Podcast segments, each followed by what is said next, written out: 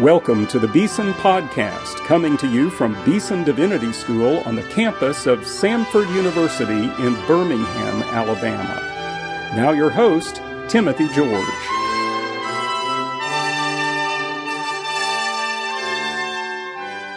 Welcome to today's Beeson Podcast. In the studio, I have a friend, Professor John L. Thompson, who is Professor of Historical Theology and the Galen and Susan Biker Professor of Reformed Theology at Fuller Theological Seminary in Pasadena, California. Welcome to the Beeson Podcast, John. Thank you very much. It's good to be here. Now, you're at Beeson to present our Reformation Heritage Lectures, and we're delighted to have you here. I think your first time to come to our school. It is indeed. You and I have worked together on a project called the Reformation Commentary on Scripture, which is a 28-volume series of exegetical comment from the 16th century. You've done the volume on Genesis 1 to 11, and you also are one of our general advisors on the advisory board. So tell us a little bit about your involvement with the RCS, as we call it. Well, I was recruited to write a volume on the Reformation Commentary on Scripture back at the beginning of the series' conception. And prior to that, I had done a lot of work in the history of exegesis. And happily enough, I had done a lot of work in the history of the exegesis of Genesis, partly in my own doctoral dissertation. But then I wrote another book for Oxford University Press called Writing the Wrongs, which looked at some episodes in the book of Genesis in particular, having to do with Sarah and Hagar and some other episodes where, especially women are being not treated well, trying to pick up a challenge that had been issued by Phyllis Trible in her justly famous book, Texts of Terror, in the Old Testament. So my appetite for the book of Genesis had by no means been sated, and I was happy to have a reason not only to go back into Genesis, but to fill in some of the gaps, look at some of the chapters and stories that I had only run across in passing. So that was an easy invitation to take up because I love reading old commentaries. I love the invitation to look at commentaries all across the spectrum of the Reformation, and I was especially delighted when the series indicated they wanted to try to bring in some moderate Roman Catholic voices from the 16th century, to bring in some Anabaptist voices wherever possible, and also to include the voices of women where we could find those in particular passages. Yeah. That kind of in-house ecumenical spirit is very much in keeping with my life at Fuller and my own disposition as a Christian. Now, say how you got interested in the history of exegesis. Well, my interest in the history of exegesis developed back when I was a grad student at Duke University, working with David Steinmetz in history of Christianity. As I was working on Calvin, thinking I was going to work on Calvin's commentary on Genesis in particular, I gave my doctoral advisor a section of 110 pages to look at, which was provisionally the first two chapters of my dissertation. And so I sent that to him and had a face-to-face meeting afterwards, and his comment was, well, I liked 11 pages of it, which I guess that's being damned by faint praise. That meant that there were something like 99 pages that weren't so good. And he issued to me sort of the decree, you can't just ruminate on Calvin and call it a dissertation, which was his way of saying it doesn't tell us a lot. If you've only read Calvin, you'll make all kinds of mistakes. You may even conclude that John Calvin invented the internet, which actually he didn't. So in order to pursue the topic that was developing in my research at that time, which was Calvin's views on the public ministry of women, I began to realize that ruminating on Calvin was in fact not going to lead anywhere. And I immediately began casting my eyes to Calvin's contemporaries. And then I thought, well, I need to see who Calvin was reading or whom he might have read. So I looked at his predecessors. And then I said, well, those people are also borrowing views. And fairly quickly, a whole network of Christian commentators fell into place that was not only, I suppose, on the one hand, overwhelming, but it was fascinating to see that these commentators, even the Protestant commentators who say our authority is from Scripture alone, they meant Scripture alone as that's been understood in the history of the Christian church. So it mattered a lot that Augustine or Chrysostom agreed with them and that they were having this dialogue with the fathers of the church. It's likewise the case that many of them were reading some of the medieval commentators, sometimes with footnotes, sometimes without footnotes. But the lines of influence are pervasive and fascinating, and they can often be unraveled. And it's hilarious to read something in Calvin or in Luther, and you find something either credited or not credited that you know has come from yet another source. And so you learn something about their, I guess you might say, about their private lives as scholars. Whom are they reading, but not thinking it very important to tell you about? So I began to discover that I knew a lot more about what Calvin's views were when I could set forth sort of on the dissecting tray what really was new about Calvin's point of view on any given topic. What views did he hold that were in the majority position, and where, in some cases, was he actually a minority of one? To know that he held position X is interesting, but to know that he was the only one to hold such and such a position was twice as interesting or more, because you begin to realize he has some vested interests or some agenda that he thinks is worth overriding the views of most of his friends and the people he would regard as authorities. Now, Calvin is often referred to today. There's a kind of resurgence of Calvinism. We've heard a lot about that. And many people think of Calvin as kind of the quintessential theologian. But in fact, there's a lot of theology in his work, but he was a teacher and preacher of Scripture, wasn't he? Talk a little bit about Calvin, his context, and how he saw his own vocation vis-a-vis the Bible. Well, that's an interesting question. I was preparing a sermon not on Calvin, but on Scripture recently. But I consulted Calvin to see what he might be saying on such and such a topic, and I ran across a wonderful line from Calvin where he, and I'll be paraphrasing here, he said that our salvation consists in our being mirrors of God's glory, because God wants his glory to be known as our goodness. And I thought that was a fantastic intersection of Calvin's agenda as an exegete, but I think it's his agenda as even a social reformer, that not just proclaiming the glory of God as if that were self-evident and obvious good, when in fact most people say, well, what does it mean to live for the glory of God? That's kind of Christian speak, and I don't think all Christians actually know what it means to live for the glory of God. And Calvin's first step in unpacking that is to say that God's glory is manifested in God's goodness. And that, in turn, is manifested in God making us, in providing for us, in giving us a purpose, and in guiding us all along the way, including our love of God, worship of God, but also our love of neighbor and care for neighbor. So God's goodness is manifested in the way we live our lives, both as we are saved from our own selfishness and inclinations towards sin, but also saved in the sense that we become those mirrors of the glory of God towards our neighbor, which is a lot like what Luther would have said with respect to, the love of one's neighbor, that's one of the reasons we're put here.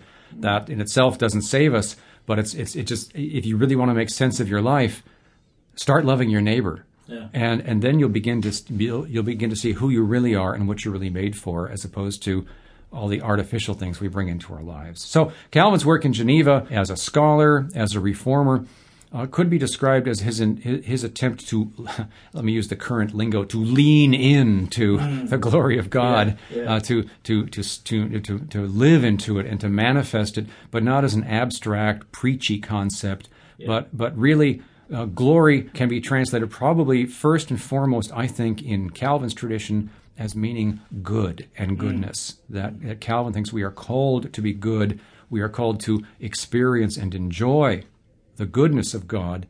That's what it's all about. And so everything he does in Geneva, whether it's from the pulpit or in another context in terms of social reform, poor relief, all those things, ultimately they're about maximizing the appreciation for God's goodness in the world around. And you quoted Calvin's talk about our being mirrors, speculum, that Latin word which he was so fond of. It refers to Jesus Christ as the speculum, the mirror through which God the Father looks to us and finds us reconciled in His Son, and through which we look to God to find assurance. And you can't talk about Calvin. I can't talk to you about Calvin, honored Calvin Reformation scholar, without asking you about predestination, because so many people have said this is the central doctrine around which Calvin's theology revolves. It's clearly an important part of the Reformed tradition in its confessional standards. Talk about Calvin, the teacher of predestination. What did that mean for him? If I hadn't known it earlier, I certainly knew when one of my daughters was in 8th grade and brought home her world history or civics textbook, and there was a brief entry on the Protestant Reformation, and within that brief entry, there was an even briefer entry on John Calvin, perhaps two very lean paragraphs in which Calvin was cited as being a strong advocate of a doctrine of predestination, and that Calvin was somewhat of a tyrant in Geneva. Need I say that there were no footnotes to this particular textbook, and I tracked it down and said, well, it was written by someone with a master's degree in something or other. But at that point, we said to our daughter, if you can't believe what the textbook is saying when it's describing your own tradition, how much should you trust it when it's describing people of other traditions? That it was extremely worrisome. So yes, Calvin has this reputation.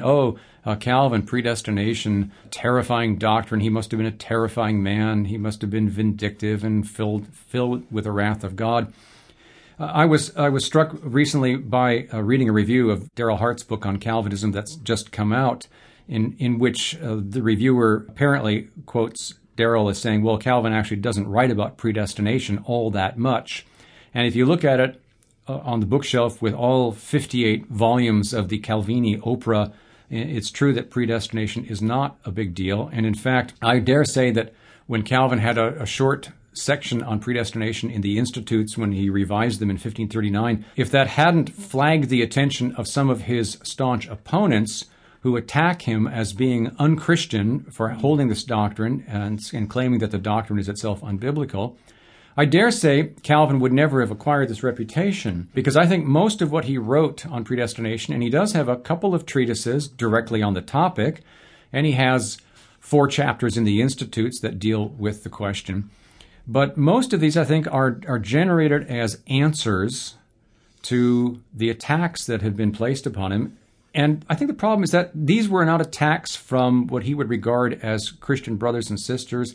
I think he regarded most of them as attacks from outside the faith, people who actually did not like the Bible, did not like God, did not like the notion of a sovereign God, and therefore attacked Calvin in every way possible. And Calvin, as always, felt honor-bound to defend the dignity of God and to defend the dignity of the Bible. So I think almost everything he writes, however you deem it to be either long or short, is largely a defense of the dignity of God and God's Word, and ought to be read that way first and foremost. Beyond that, I think that what seems to be a central doctrine in Calvin probably isn't a central doctrine, except for those for whom it's sort of like a sore thumb in the wrong place. Calvin has a really, really interesting thing to say when he's talking about predestination, and that is first and foremost, and I'm paraphrasing Calvin here, he says to his readership, I didn't make this up. Yeah. This isn't my scheme. It's in the Bible. Yeah. Okay, if something is in the Bible, and you could say this is sort of Calvin's hermeneutic at a low level, if it's in the Bible, it didn't get there by accident. It's probably there because God thought we ought to know something about this. And it's in there probably to the exact extent that God wants us to know about it. So that means if it answers some of our questions, then you could conclude that God wants some of our questions to be answered. If some of our questions are not answered, Calvin would probably say that suggests God doesn't think at this point we need to have those answers. So he really is trying to be a biblical theologian in tracing through what can be said and what must be said about predestination. The other side of that is that because it's in the Bible, Calvin says it must be there to bless us. Mm-hmm. This is a theme in Calvin that this crops up everywhere, this notion of benefit. Mm-hmm. Every doctrine has a benefit. God does not give us teaching to satisfy our curiosity. He gives us teaching for an even better reason, and that is to bless us, to edify us, to help us grow up as his followers, disciples, believers. And so Calvin talks about the doctrine of predestination and says, frankly, there are three benefits to this doctrine. One is that it teaches us humility, because it shows God doing for us something we could never do for ourselves. The other is it teaches us gratitude, because this comes to us free, at no charge whatsoever, that Christ is God's gift to us. What is the response to a gift? It is sheer gratitude. Not only could I not have done this on my own, it was given to me free of charge. And the third benefit is that it frees us from fear. So that in a situation where you wonder, am I going to maintain my confession? You fall back and you realize, I was not saved by my courage in the face of torture. I was saved by Jesus Christ. I was, and so these are the three benefits, Calvin says, and I think what is fantastic and amazing and exhilarating is that that's it. The list ends. So he doesn't say, oh, and it's handy to help you plan your day. It's handy to know where to plant a church and where just to give up on. It's really nifty because it tells you who's not worth praying for. None of that stuff ever crosses his lectern. It's sheerly about humility and gratitude and freedom from fear. And if you keep the doctrine on that short leash, so that that's what it's meant for, and you don't try to say it's good for all kinds of other things, to me, it's a fantastic understanding and affirmation of God's sovereignty over my mortality, over my feebleness. Should it be preached, or do we just kind of keep it in the background? I think it needs to be preached with some care. Luther would pretty much say, I'm not so sure this should be preached. It should be taught. It should be understood. Okay, that's for pastors, perhaps so that they know that they shouldn't casually wander into it, because it's amazing. You drop the word predestination out onto the table, and you don't have to start a discussion or a bonfire. It just explodes. People have very strong feelings about the doctrine, and they blame it on Calvin, even though I tell my students, Calvin's position is hardly different from that of Aquinas, different from that of Augustine. This is not a Protestant Catholic debate, folks. Right. This is, this is something that's a piece of solidarity between Protestants and Catholics, if you really understand your tradition properly. So, should it be preached? I think it should be preached when it comes up. Yeah. But it should be preached with the same care that Calvin puts into it, recognizing that there's no sermon, no scripture text, no doctrine that you can think of that doesn't, in fact, have room for curious questions. You say, well, gee, I wonder what God was doing before the world was created. I wonder, what this doctrine means, or I wonder, where did Jesus descend? And we have all kinds of questions that come up, and they're not bad, but if they lead us to distrust the clear teachings of Scripture, then they've clearly carried us away. And I think that some people let that happen, that they say, well, this just is a picture of God that I can't deal with, therefore I can't trust anything else about God, and you kind of get the kitchen sink approach. So that's why probably my favorite passage in the long section on predestination in Calvin comes in Institutes, Book 3, Chapter 24, and I think it's paragraph 5. And this is also a piece that occurs in the Second Helvetic Confession written by Heinrich Bullinger. And I really think that Bullinger's plagiarizing here, but I'm happy with that, actually.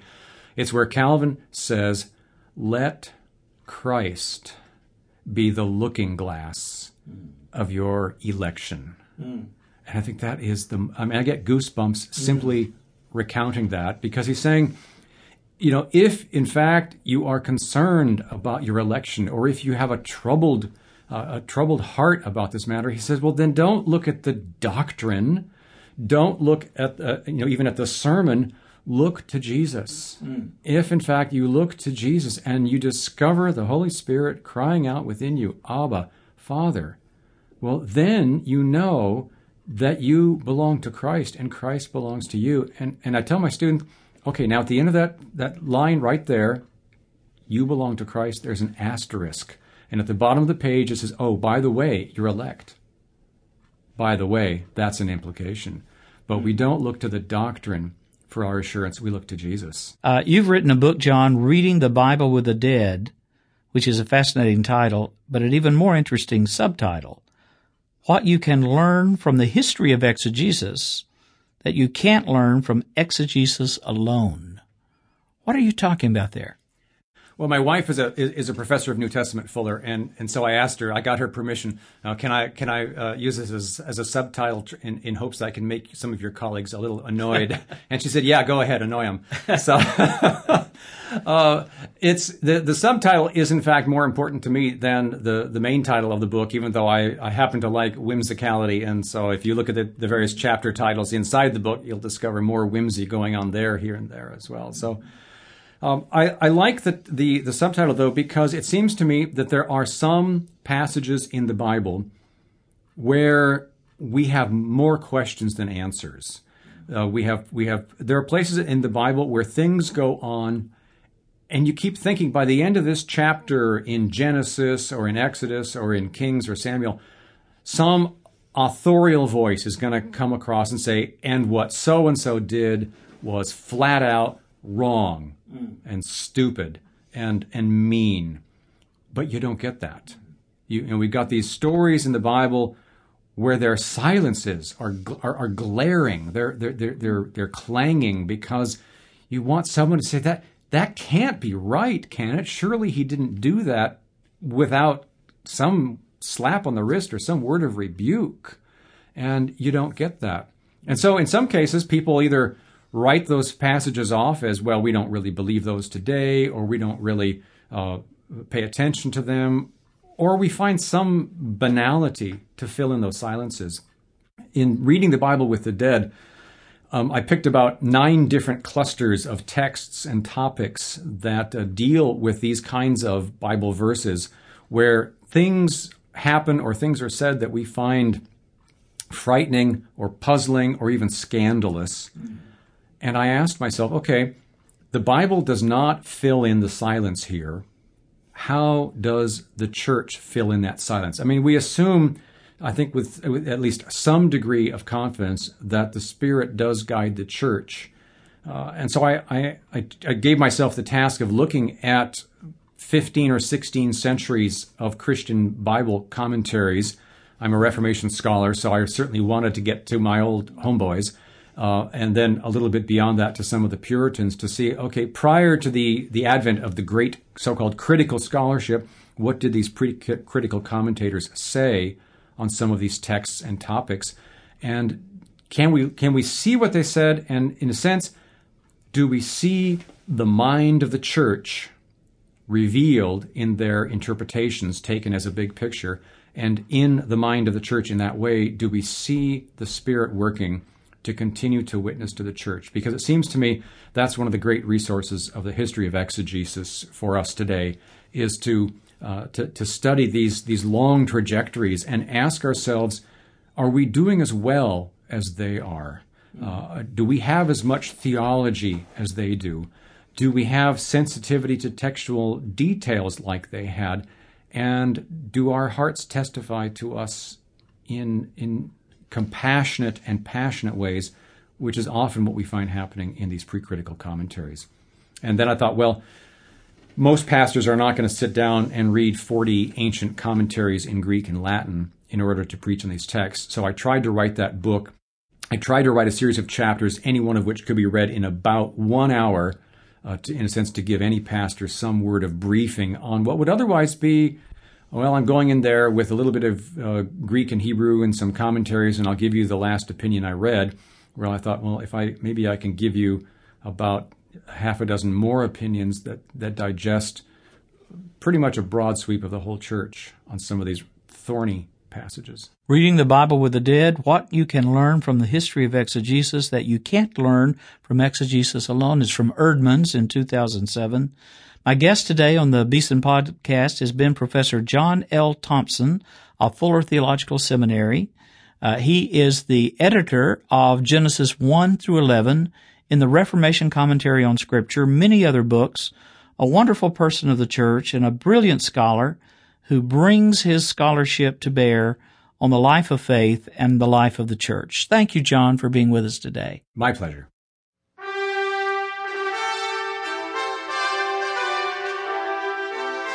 You've been listening to the Beeson Podcast with host Timothy George. You can subscribe to the Beeson Podcast at our website, beesondivinity.com.